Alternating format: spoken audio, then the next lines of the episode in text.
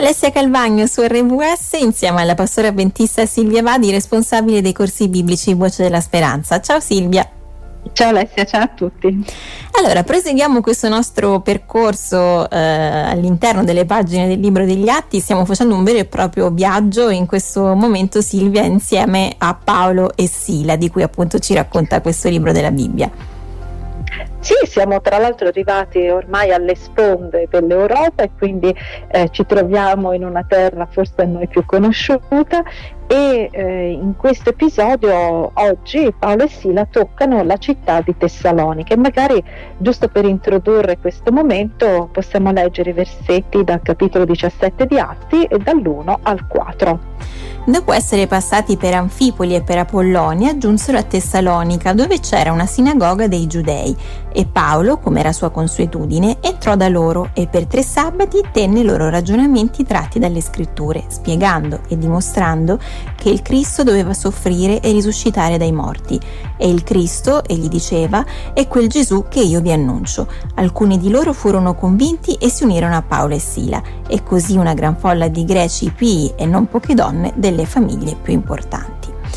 Ecco, quindi vediamo, eh, come dice anche il testo, come sua consuetudine, insomma Paolo arriva in questa città e inizia poi a parlare di, di Gesù, no? A, nel, va nelle sinagoghe, insomma si dà sempre da fare Silvia Paolo. Paolo ha l'obiettivo eh, di trasmettere il messaggio di Gesù a più persone mm-hmm. possibili, ma ha ma anche una forte eh, consapevolezza delle sue radici e quindi i primi che cerca test- a cui testimoniare sono sempre i giudei, gli ebrei. Mm-hmm e lo fa naturalmente dove gli ebrei si riunivano costantemente, cioè nelle sinagoghe. Tra l'altro non in tutte le città che Paolo e gli altri missionari hanno attraversato hanno trovato delle sinagoghe, uh-huh. il che vuol dire che le comunità giudaiche non erano così numerose, ma a Tessalonica ne abbiamo una e quindi questo fa già pensare che eh, l'ambiente fosse eh, già più eh, predisposto forse sì. a ricevere un messaggio che eh, viene trasmesso attraverso le scritture scritture. Quando noi qui leggiamo le scritture dobbiamo intendere il primo patto, il primo testamento, il vecchio testamento come lo chiamiamo noi oggi, cioè le scritture ebraiche. All'epoca era questo il materiale su cui certo. si studiavano questi gli scritti sacri che gli ebrei avevano, i giudei avevano a disposizione. Ed è interessante che in questa sinagoga, a tempo di passare più settimane, sono tre sabati, quindi ipotizziamo anche tre settimane, sicuramente l'incontro era il sabato mattina, ma possiamo pensare anche ad altri momenti in cui ci si avvicinava alla sinagoga mm-hmm. per studiare, approfondire, conoscere.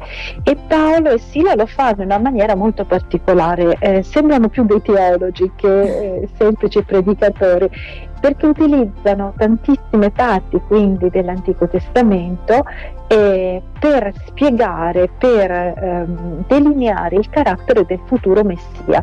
Nell'Antico Testamento noi dalle primissime pagine troviamo eh, l'attesa della venuta del Messia, che talvolta si incarna in qualche personaggio che nella nell'arco della storia ebraica eh, promuove eh, rinascita, recupera eh, oppure restaura, ma eh, l'attesa poi del popolo ebraico è quella di, del Messia con, eh, che non ha, mm-hmm. che ha un articolo determinativo, cioè il Messia, cioè colui che eh, sarebbe venuto a salvare il popolo eh, dai propri peccati. E quindi ecco. c'è questo progetto no, mm-hmm. che il Signore sviluppa nell'arco di tutto l'Antico Testamento attraverso tante immagini, attraverso alcune descrizioni e soprattutto tramite dei messaggi profetici. Ecco, quindi troviamo proprio eh, Paolo insomma, che eh, conduce un po' uno studio approfondito di, di, questa, di questa tematica con le persone che stanno lì ad ascoltare ascoltare.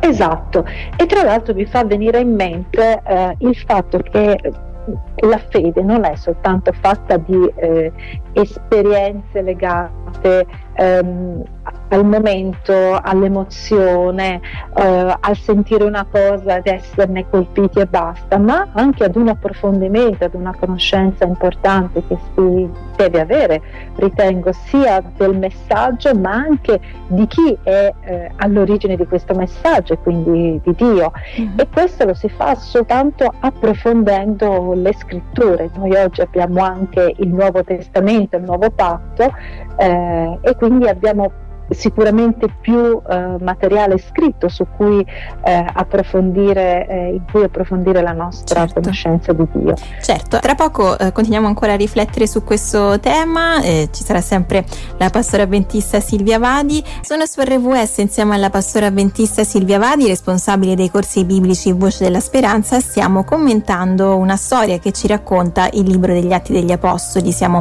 eh, al capitolo 17 di questo libro biblico, abbiamo visto un un po' cosa accade nei primi quattro versetti. Troviamo quindi ehm, Paolo a Tessalonica, ci dice il testo che eh, insomma per tre sabati eh, nella sinagoga eh, tenne loro ragionamenti tratti dalle scritture spiegando e dimostrando che il Cristo doveva soffrire e risuscitare dai morti. Quindi eh, abbiamo visto che insomma eh, conduce proprio eh, delle riunioni di studio approfondite no? su, su, questo tema e ci dicevi prima Silvia che eh, la fede quindi non è fatta solo di eh, momenti legati un po' alle, alle emozioni, no? di esperienze momentanee, ma anche proprio di momenti di studio, di approfondimento. E allora questo come oggi, insomma. Assolutamente. E ora faccio pubblicità al mio servizio di studi biblici per corrispondenza che in Italia è iniziato nel 1947 eh, facendo un raffronto del bisogno appunto di conoscere, di approfondire, di studiare ehm, le, prime, eh, le prime lezioni che vennero pubblicate e quindi diffuse erano corpose, eh, ricchissime di testi, di, citazioni bibliche, di mh, commenti ehm, ed erano lezioni formate anche da una decina di pagine. Oggi invece eh, so, sono più ridotte, ci sono immagini, eh, sono più lineari e, ehm, e, questo denota anche un passaggio della nostra epoca, insomma noi oggi siamo abituati ad un'informazione, eh, a delle conoscenze che sono molto più eh, facili, eh, arrivano con molta più velocità ma sono molto più esili. Mm. Penso no, a volte a alcuni comunicati che si riducono a poche parole sui nostri social e da lì dobbiamo immaginare eh, il resto del dell'approfondimento dello studio. Ecco, eh, oggi forse la nostra società eh, risente un pochettino e anche la fede risente un pochettino di questo eh, mordi e fuggi e invece dedicare del tempo all'approfondimento, alla lettura personale, all'arricchimento anche della nostra esperienza con le scritture, credo che possa farci del bene. Certo. Eh, il risultato dell'esperienza di Paolo in questa città, non in tutte è andata così, però in questa città sì, è che moltissimi giudei pii, quindi persone che si stavano avvicinando all'ebraismo, si sono convertiti, anche donne di una certa um, posizione sociale. Anche questo fa notare no, come il messaggio del Vangelo eh, riuscisse ad arrivare anche in quegli ambiti che forse ehm, ci se- sembravano impossibili da raggiungere.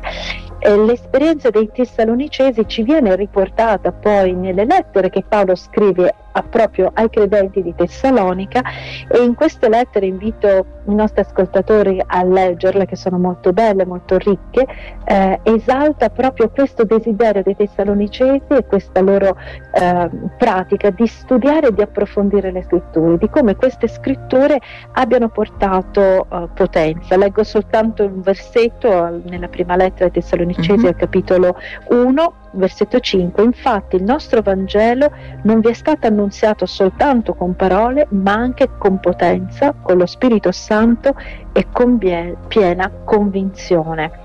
Ecco, questa è incredibile perché appunto non sono solo parole, ma dietro allo studio si può rivelare la potenza del Signore, la potenza dello Spirito Santo che ci aiuta a capire eh, qualcosa che forse eh, così eh, velocemente, distrattamente non riusciamo a cogliere. Certo. Quindi ben venga lo studio. Ben venga lo studio. Quindi, quindi, non possiamo che consigliare un corso oggi, Silvia, che eh, ci aiuti no? proprio ad approfondire la Bibbia perché c'è sempre qualcosa di nuovo da imparare. Sì, e facciamo un po' come ha fatto Paolo, invito a, a, leggere, a studiare un libro dell'Antico Testamento che è il libro di Isaia, del profeta Isaia, eh, in cui noi troviamo tanti riferimenti al Messia e quindi così invito a conoscere Gesù attraverso eh, i, dei passaggi, delle letture tratte dal libro di Isaia.